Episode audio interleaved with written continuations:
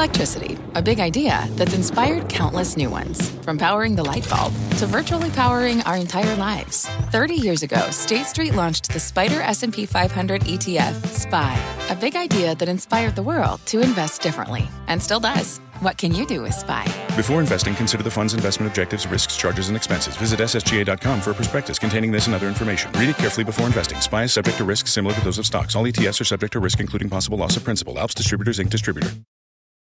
With a CNBC Your Money Minute, I'm Jessica Ettinger. More and more investors and economists are saying yes, the U.S. could slip into recession, maybe not this year, but possibly next. Here are some things you can do right now to be recession ready. Beef up that old emergency fund with a year or two years worth of expenses in there, depending on how secure you feel in your job. Keep the money in cash in an accessible savings, checking, or money market account that you do not touch.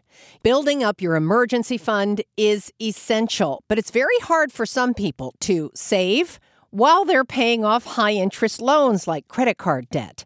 Since most people need to do both at the same time to be recession ready, it means reevaluating your spending. Might be time to put off any extra purchases for things you truly don't need. You might want to also pick up a side hustle and bring in some more cash to get yourself recession ready. Lots more on this at CNBC.com.